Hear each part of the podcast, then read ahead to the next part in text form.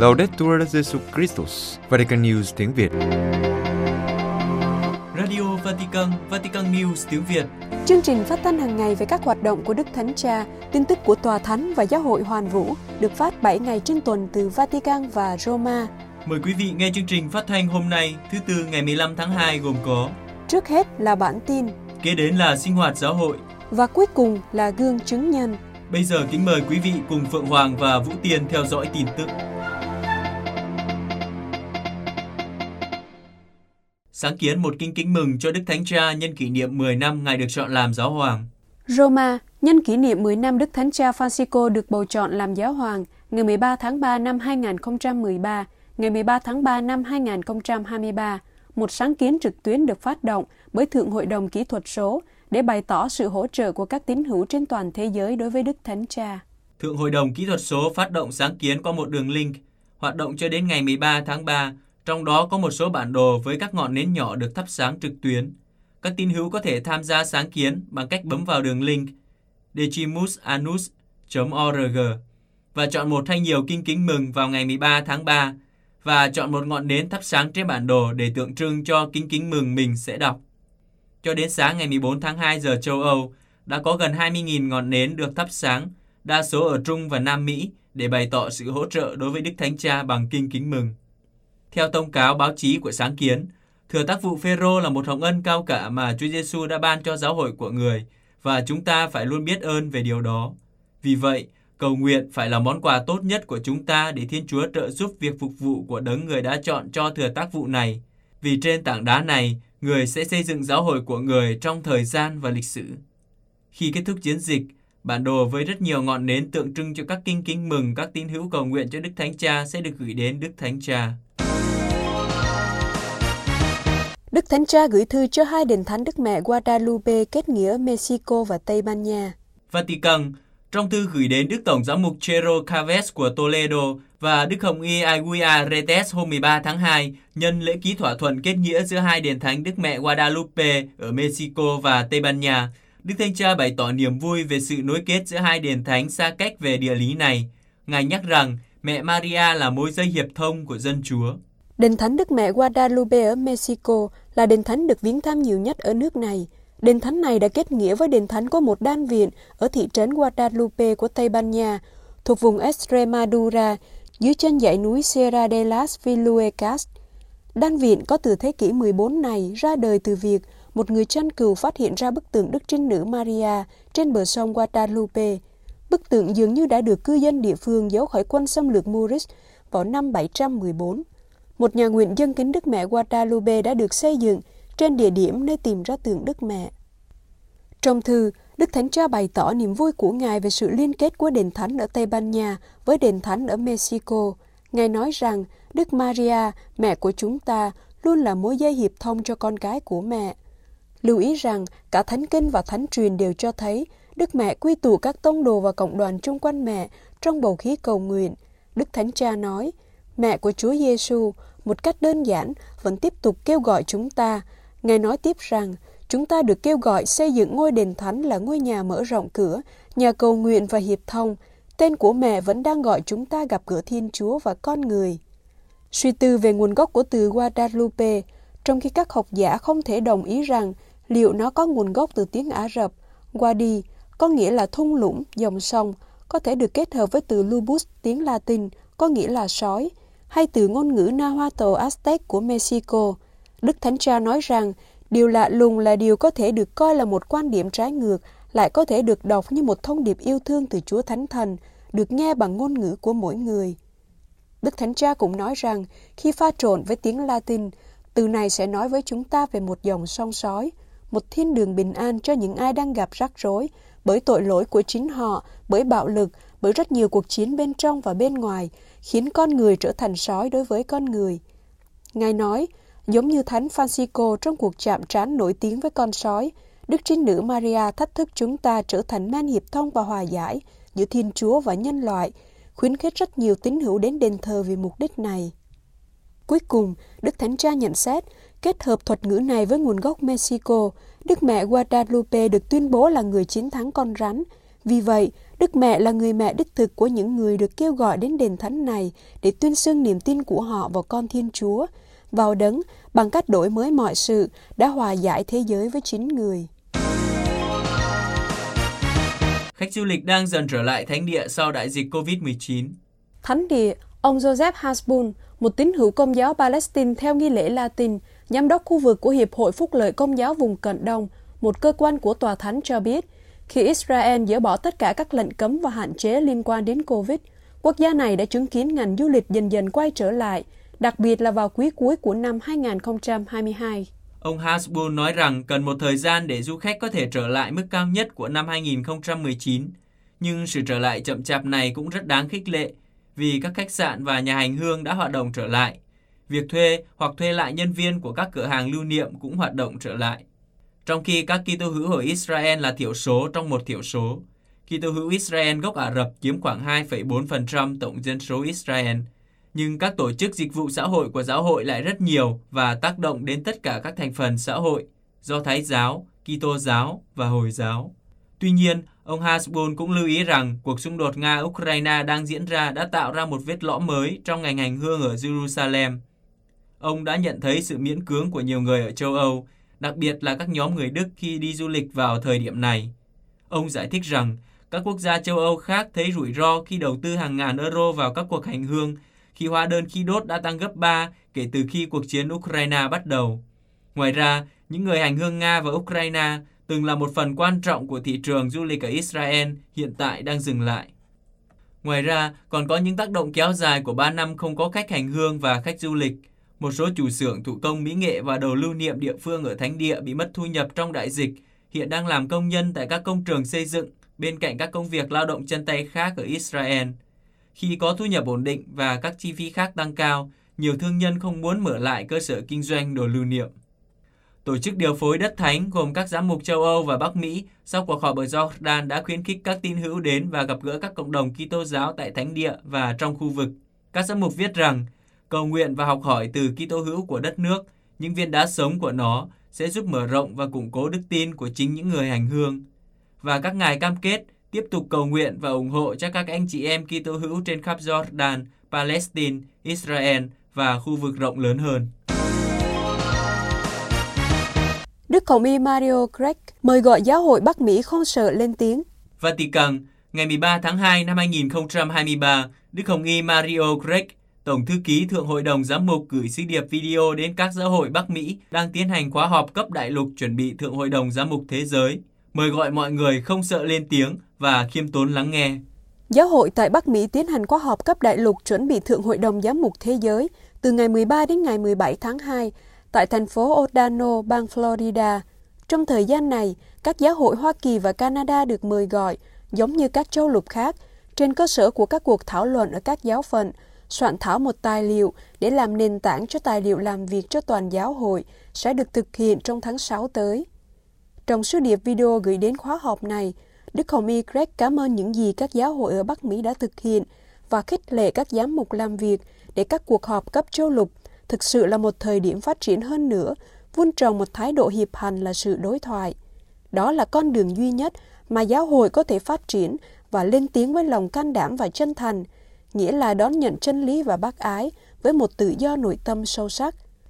Tổng thư ký Thượng Hội đồng Giám mục mời gọi mọi người lên tiếng một cách thẳng thắn và khiêm tốn lắng nghe, bởi vì đây là điều quan trọng trong suốt quá trình diễn ra Thượng Hội đồng, trong đó có cả giai đoạn cấp châu lục. Ngài nói, anh chị em đừng sợ lên tiếng và lắng nghe, anh chị em cố gắng đón nhận và thấu hiểu người khác, anh chị em đừng ngại thay đổi suy nghĩ của mình dựa trên những gì đã nghe.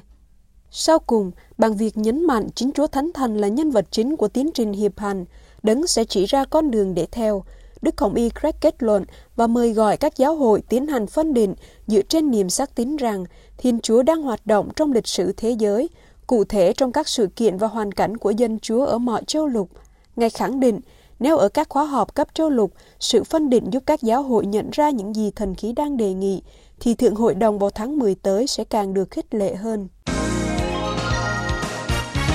Các hội giáo hoàng truyền giáo quyên góp đặc biệt cho Thổ Nhĩ Kỳ và Syria. Roma, Theo lời kêu gọi của Đức Thánh Cha, các hội giáo hoàng truyền giáo đang huy động mạng lưới các linh mục truyền giáo, các nữ tu và giáo dân hỗ trợ các nạn nhân, đồng thời phát động một đợt quyên góp đặc biệt để trợ giúp những người sống sót sau trận động đất vào ngày 7 tháng 2 vừa qua ở Thổ Nhĩ Kỳ và Syria.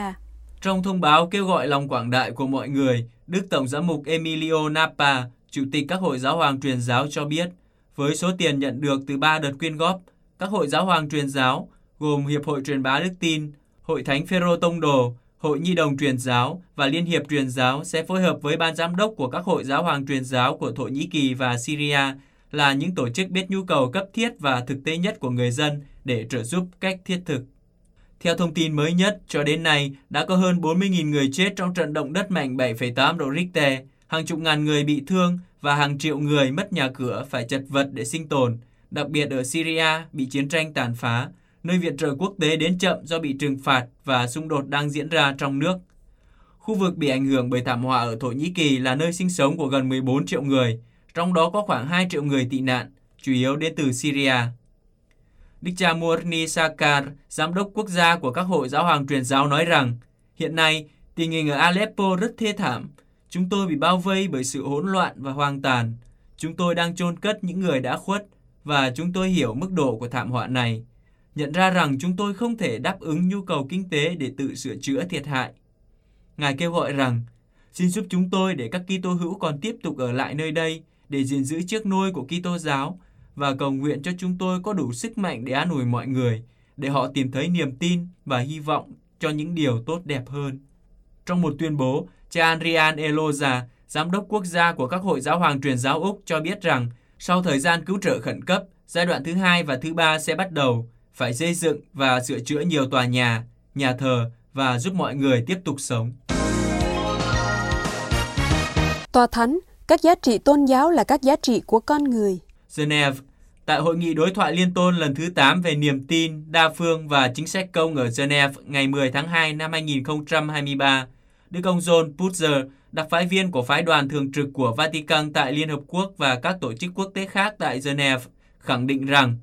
các tôn giáo có một vai trò quan trọng trong việc giải quyết thỏa đáng cuộc khủng hoảng đa phương, bởi vì các giá trị tôn giáo là các giá trị của con người. Phát biểu tại cuộc họp, Đức ông John Butler nói, đây là buổi gặp gỡ của những người có truyền thống đức tin đa dạng, những người có chung mối quan tâm và niềm tin rằng qua đối thoại chân thành, sự phong phú của niềm tin có thể tác động tích cực đến thế giới. Đi từ tình hình thực tế của thế giới với nhiều cuộc khủng hoảng, vị đại diện tòa thánh nhận định rằng các cuộc khủng hoảng toàn cầu cho thấy giới hạn của hệ thống đa phương và đã chứng minh rõ ràng rằng chúng ta không thể được cứu một mình và những thách đố lớn của thời đại đều mang tính toàn cầu. Thật không may, trong khi cần phải hợp tác để giải quyết những thách đố này, thì các cuộc thảo luận ở các tổ chức quốc tế thường xuyên bị chiếm đoạt bởi lợi ích quốc gia và chính trị. Do đó, thay vì tìm kiếm sự đồng thuận qua đối thoại, hoạt động của các tổ chức này lại bị chặn bởi sự phân cực ngày càng tăng. Đây là lý do tại sao, trong bài phát biểu đầu năm trước ngoại giao đoàn, Đức Thánh Cha Francisco kêu gọi đổi mới hệ thống đa phương. Cuộc xung đột hiện nay ở Ukraine đã làm cho cuộc khủng hoảng từ lâu đã ảnh hưởng đến hệ thống đa phương trở nên rõ ràng hơn. Hệ thống này cần phải suy nghĩ lại nếu muốn đáp ứng một cách thỏa đáng những thách đố của thời đại chúng ta. Điều này đòi hỏi một cuộc cải tổ các cơ quan để có thể hoạt động hiệu quả, có thể thực sự là đại diện cho các nhu cầu và sự nhạy cảm của mọi người và tránh các thủ tục gây thêm gánh nặng và phương hại. Vấn đề không phải là tạo ra các liên minh, nhưng là tạo cơ hội cho mọi người trở thành đối tác trong cuộc đối thoại. Theo Đức ông John Butler, các tôn giáo có một vai trò quan trọng trong việc giải quyết thỏa đáng cuộc khủng hoảng đa phương, bởi vì các giá trị tôn giáo là các giá trị của con người và nơi mà các truyền thống đức tin làm chứng một cách xác thực cho các niềm tin và nguyên tắc của họ, thì họ có thể đóng một vai trò quan trọng và bổ sung cho nhau trong việc giải quyết các khiếm khuyết của hệ thống đa phương. Như Đức Thánh Cha đã lưu ý tại đại hội lần thứ bảy các lãnh đạo tôn giáo và truyền thống, tôn giáo không phải là vấn đề, nhưng là một phần của giải pháp để chung sống hài hòa hơn. Thực tế, việc tìm kiếm siêu việt và giá trị thánh thiêng của tình huynh đệ có thể truyền cảm hứng và soi sáng những lựa chọn cần thực hiện trong bối cảnh khủng hoảng địa chính trị, xã hội, kinh tế, sinh thái. Vì vậy, chúng ta cần tôn giáo để đáp ứng cơn khát hòa bình của thế giới và khát khao cái vô hạn đang cư ngụ trong tâm hồn mỗi người. Quý vị vừa theo dõi bản tin ngày 15 tháng 2 của Vatican News tiếng Việt. Vatican News tiếng Việt Chuyên mục Sinh hoạt giáo hội Sứ thần tòa thánh tại Cộng hòa Dân chủ Congo đánh giá về chuyến viếng thăm của Đức Thánh Cha. Kính thưa quý thính giả, Đức Tổng giám mục Ettore Balestero, 58 tuổi, người Ý. Ngài gia nhập ngành ngoại giao tòa thánh từ năm 1996 và đã làm việc tại các tòa sứ thần ở Hàn Quốc, Mông Cổ và Hà Lan.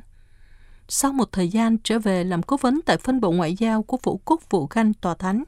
tháng 2 năm 2013, Ngài được bổ nhiệm làm sứ thần tại Colombia. Tháng 7 năm 2018, Ngài được Đức Thánh Cha gửi đến Cộng hòa Dân chủ Congo để xử lý các công việc của Tòa sứ thần tại thủ đô Kinshasa. Và ngày 27 tháng 4 năm 2019, Ngài được bổ nhiệm làm sứ thần tòa thánh tại nước này. Trong một cuộc phỏng vấn mới đây của Vatican News, khi nhìn lại chuyến viếng thăm mới đây của Đức Thánh Cha tại Cộng hòa Dân chủ Congo, kéo dài 4 ngày, từ ngày 31 tháng 1 đến 3 tháng 2, với 11 hoạt động tại 6 địa điểm, với các cuộc gặp gỡ với hầu hết các thành phần của xã hội và giáo hội ở Congo. Đức Tổng giám mục sứ thần tòa thánh tại nước này nói rằng, Đức Thánh Cha đã vạch ra một lộ trình cho những thập kỷ tới cho giáo hội và nhà nước Congo. Ngài cũng bày tỏ lòng biết ơn về việc tổ chức tốt và sự tham gia đông đảo của người dân Congo. Khi nói về việc thực hiện các thỏa thuận khung giữa giáo hội và nhà nước Cộng hòa Dân chủ Congo, sứ thần tòa thánh tại nước này nói rằng giáo hội và nhà nước cần nhau trong sự tôn trọng lẫn nhau, cần tiếp tục việc hợp tác. Trước hết, Đức Tổng giám mục Ettore Palestrero bày tỏ lòng biết ơn đối với người dân Congo vì sự chào đón nồng nhiệt dành cho Đức Thánh Cha. Ngài nói, trên hết, tôi xin gửi lời cảm ơn sâu sắc đến tất cả người dân Congo vì cách họ đón tiếp Đức Thánh Cha và trên hết là cách họ tổ chức chuyến thăm với niềm đam mê, niềm vui và sự linh hoạt. Trong ba ngày, Congo không còn là quốc gia đẫm máu với các cuộc đấu tranh vũ trang, nạn nhân của sự bóc lột, quốc gia mà các nước láng giềng muốn có một phần để có được tài sản to lớn trong lòng đất của nó. Thay vào đó, trong ba ngày, Congo là thủ đô của giáo hội trên toàn thế giới, một biểu tượng của hy vọng và sức sống, ngay cả đối với các cộng đồng công giáo khác. Đối với sứ thần tòa thánh tại Cộng hòa Dân chủ Congo, chuyến viếng thăm của Đức Thánh Cha đã chứng minh rằng Congo không chỉ có các khoáng sản quý hiếm và chiến lược, nhưng trên hết là có những con người, những người nam nữ và trẻ em. Cộng hòa Dân chủ Congo không chỉ là những vấn đề mà còn hơn thế nữa, đó là hy vọng và sự kiên cường. Trái tim của nó đập mạnh mẽ nhờ trái tim của những người Congo trẻ tuổi, những người đại diện cho 3 phần tư dân số của họ. Nhịp độ của các sự kiện xung quanh chuyến viếng thăm cuồng nhiệt như tiếng trống. Theo Đức Tổng Giám mục Balestrero, Cộng hòa Dân chủ Congo không thể chờ đợi lâu hơn nữa để mở ra một chương mới trong lịch sử, hòa giải và yêu thương của nó. Nói về kết quả của chuyến viếng thăm này, trước hết Đức Tổng giám mục Palestrero nhắc lại chứng tá của những người sống sót sau bạo lực ở khu vực phía đông của đất nước, được họ trình bày trước sự hiện diện của Đức Thánh Cha vào ngày 1 tháng 2. Đối với Ngài, những câu chuyện cảm động này cho thấy rằng, ở Congo, niềm tin được thể hiện trong trái tim của hàng chục triệu người – sức sống của những người trẻ tuổi và trí thông minh của họ, điều mà Đức Thánh Cha đã đề cập trên chuyến bay trở về từ Juba, cho thấy sự phong phú của nguồn nhân lực, sự sáng tạo của người dân, cách sống và sự thể hiện bản thân của họ cũng diễn tả rõ trong các điệu múa và âm nhạc.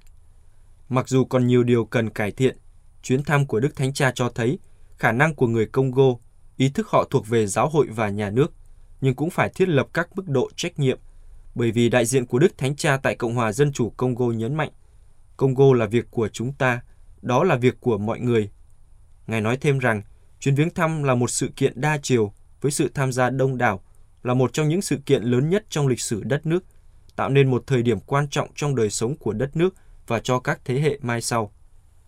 Sứ thần Tòa Thánh tại Cộng hòa Dân chủ Congo cũng nói về khía cạnh địa chính trị. Đối với Ngài, các cường quốc biến đất nước này thành chiến trường của họ phải loại bỏ mặc cảm tự tôn cho rằng Congo, pháo đài bị bao vây này phải bị khai thác, bởi vì họ cần tài nguyên khoáng sản và tuổi trẻ của Congo, họ cũng cần đến sự ổn định và hòa bình. Do đó, họ phải ngăn chặn sự lan rộng của chủ nghĩa thánh chiến và chứng minh rằng tất cả các tuyên bố về nhân quyền không chỉ là hệ tư tưởng không liên quan gì đến con người bằng xương bằng thịt. Trên thực tế, mọi người đều có tất cả các quyền này, ngay cả khi họ không sống ở phương Tây.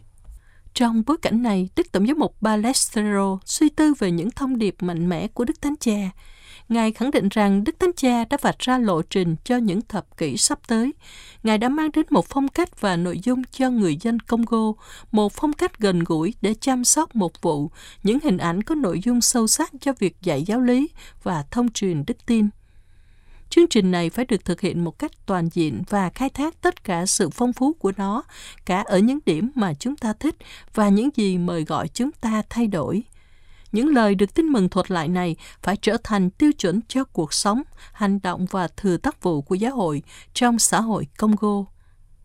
Đặc biệt, Sứ thần Tòa Thánh đánh giá cao sáng kiến của các giám mục để giúp cho các bài diễn văn của Đức Thánh Cha được nhiều người biết đến hơn, học hỏi các bài diễn văn đó và biến chúng thành chủ đề của việc dạy giáo lý. Đối với Đức Tổng giám mục Palestero, đó là một sáng kiến quan trọng bởi vì chuyến viếng thăm của Đức Thánh Cha Francisco không thể diễn ra nhanh chóng như tin tức xuất hiện và biến mất. Chúng ta phải hiểu những bài phát biểu này đúng với bản chất của chúng, một lời mời đầy triều mến phù hợp với tin mừng để trở nên ngôn sứ theo tin mừng hơn. Theo sứ thần tòa thánh tại Cộng hòa Dân chủ Congo, chúng ta có thể nói rằng chuyến viếng thăm của Đức Thánh Cha bắt đầu ngay bây giờ, theo nghĩa là sau ba ngày rưỡi Đức Thánh Cha ở thủ đô Kinshasa, bây giờ bắt đầu ngày thứ tư là ngày khó khăn nhất bởi vì nó dài nhất và đòi hỏi tất cả chúng ta dấn thân và kiên trì ngày này càng trở nên khó khăn hơn vì chúng ta cần phải chấm dứt việc chỉ tay chống lại người khác, nhưng cần chống lại một sự bóc lột. Nhà ngoại giao của Tòa Thánh nói rằng bây giờ là lúc để củng cố mối tương quan của chúng ta với Thiên Chúa và xem xét lại mối quan hệ của chúng ta với những người xung quanh.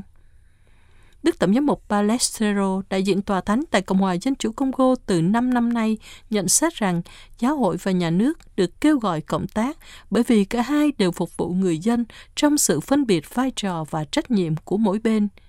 Ngài nhận xét, ở đất nước này non trẻ về nhiều mặt, không thể tránh khỏi những căng thẳng nảy sinh, nhưng chuyến thăm của Đức Thánh Cha là một khoảnh khắc hợp tác tuyệt vời. Cá nhân tôi đã có thể quan sát thấy rằng cuối cùng phải nhận thức giáo hội và nhà nước luôn cần nhau trong sự tôn trọng lẫn nhau vẫn luôn chiếm ưu thế. Liên quan đến việc áp dụng các thỏa thuận khung đã được ký kết và phê chuẩn, Đức Tổng giám mục Balestreno tin rằng các quan điểm quan trọng đã đạt được và đang được thực hiện đúng hướng. Đối với Ngài, cả hai bên đều được kêu gọi duy trì động lực này. Ngài nhận định, chuyến thăm của Đức Giáo Hoàng là một cơ hội để tạo ra sự thay đổi, bởi vì nhờ chuyến thăm này, giáo hội và nhà nước Congo đã cùng nhau hợp tác để thực hiện những thỏa thuận này. Cần nói thêm rằng, nhờ những thỏa thuận mới này, giáo hội công giáo ở Congo không còn chỉ được nhìn nhận là một hiệp hội phi lợi nhuận như trong quá khứ, nhưng trong tình trạng giáo luật thực sự của nó. Đối với giáo hội công giáo, Cộng hòa Dân chủ Congo ngày 2 tháng 7 năm 2022 sẽ được ghi nhớ như một ngày lịch sử. Trước sự hiện diện của Đức Hồng Y Quốc vụ Khanh Pietro Parolin, năm thỏa thuận cụ thể đã được ký kết trong một số lĩnh vực hoạt động của giáo hội cụ thể là chăm sóc sức khỏe, giáo dục, chăm sóc mục vụ nhà tù, tiền thuế. Những thỏa thuận cụ thể này sẽ tạo điều kiện thuận lợi cho hoạt động của giáo hội. Đức Hồng Y Ampongo nói, đây là một bước được chờ đợi trong hơn 6 năm. Cụ thể hơn, với các thỏa thuận được ký giữa các bộ trưởng Bộ Ngoại giao, Y tế, Tư pháp, Tài chính, Giáo dục cao học và đại học, các vấn đề địa phương với Chủ tịch Hội đồng Giám mục Congo là Đức cha Marcel Utempitapa Thỏa thuận khung được Tòa Thánh và Cộng hòa Dân chủ Congo ký kết vào ngày 20 tháng 5 năm 2016 về các vấn đề lợi ích chung được thực hiện. Thỏa thuận này đã được ký kết tại Vatican bởi Đức Tổng giám mục Ngoại trưởng Tòa Thánh Paul Richard Gallagher và Bộ trưởng Ngoại giao Congo khi đó, ông Raymond Simbanda.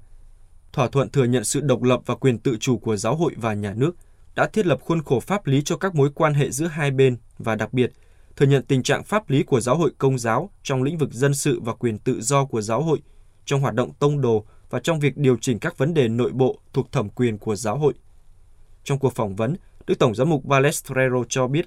một văn phòng điều phối giữa giáo hội và nhà nước đã được thành lập trong Bộ Nội vụ, và giáo hội hiện nay phụ thuộc vào bộ này. Theo Ngài, các cột mốc quan trọng đã được thiết lập và những gì xảy ra tiếp theo sẽ phụ thuộc vào thiện trí của cả hai bên.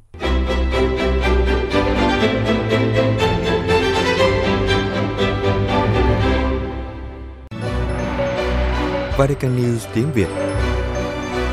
Chuyên mục Gương chứng nhân Đời sống đức tin của bà Carla Fracci, vũ công nổi tiếng trên thế giới.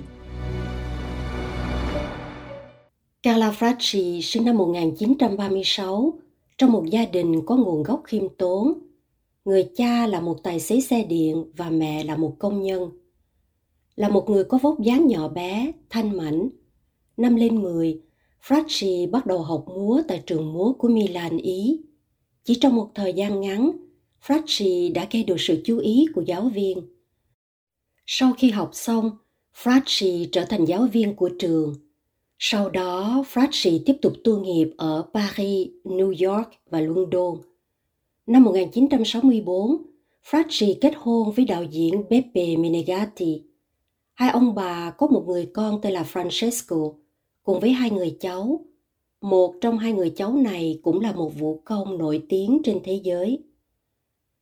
Bà Carla Fratchi đã từng bước lên các sân khấu của những nhà hát danh giá cùng với những vũ công nổi tiếng không kém như Rudolf Nureyev, gặp gỡ và tiếp xúc với những nhân vật quan trọng nhất của nghệ thuật văn hóa thế giới. Với nỗ lực không ngừng, một đời sống nghệ thuật đan quyện với đời sống đức tin – Từng bước,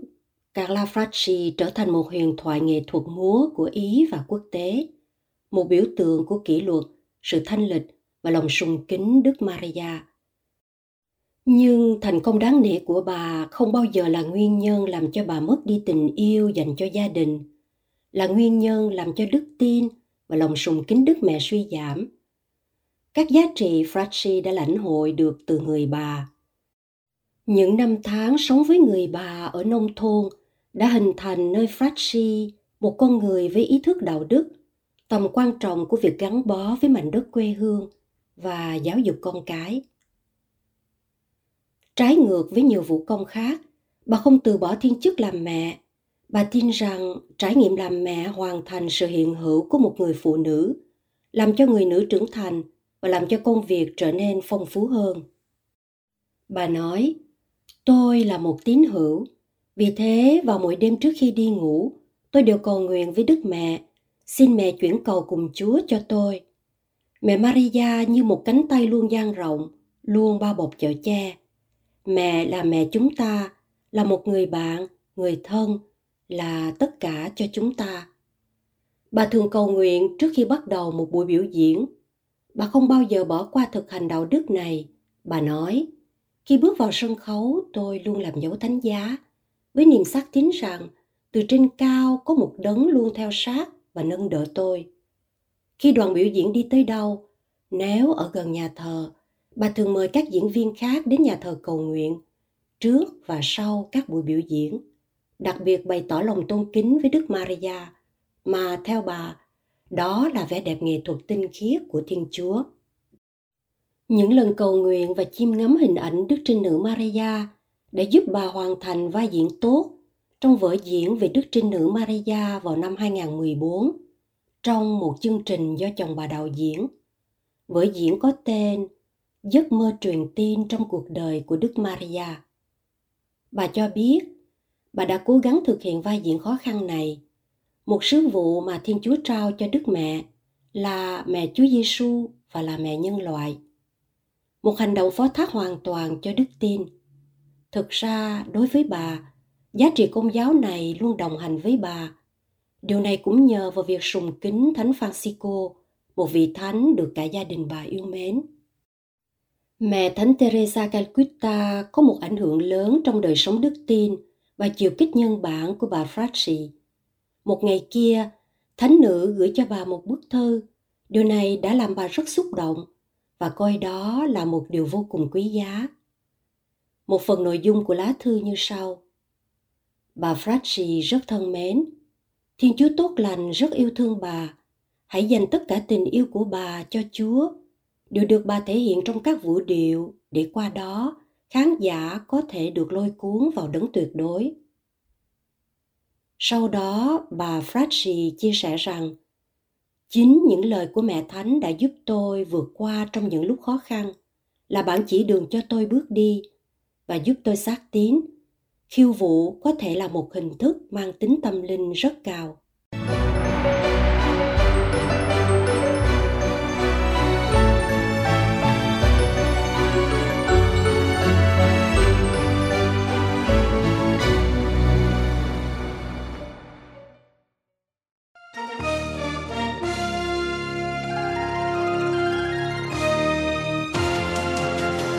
Cảm ơn quý vị đã chú ý lắng nghe chương trình Radio Vatican của Vatican News tiếng Việt. Xin Thiên Chúa chúc lành cho quý vị và toàn gia quyến.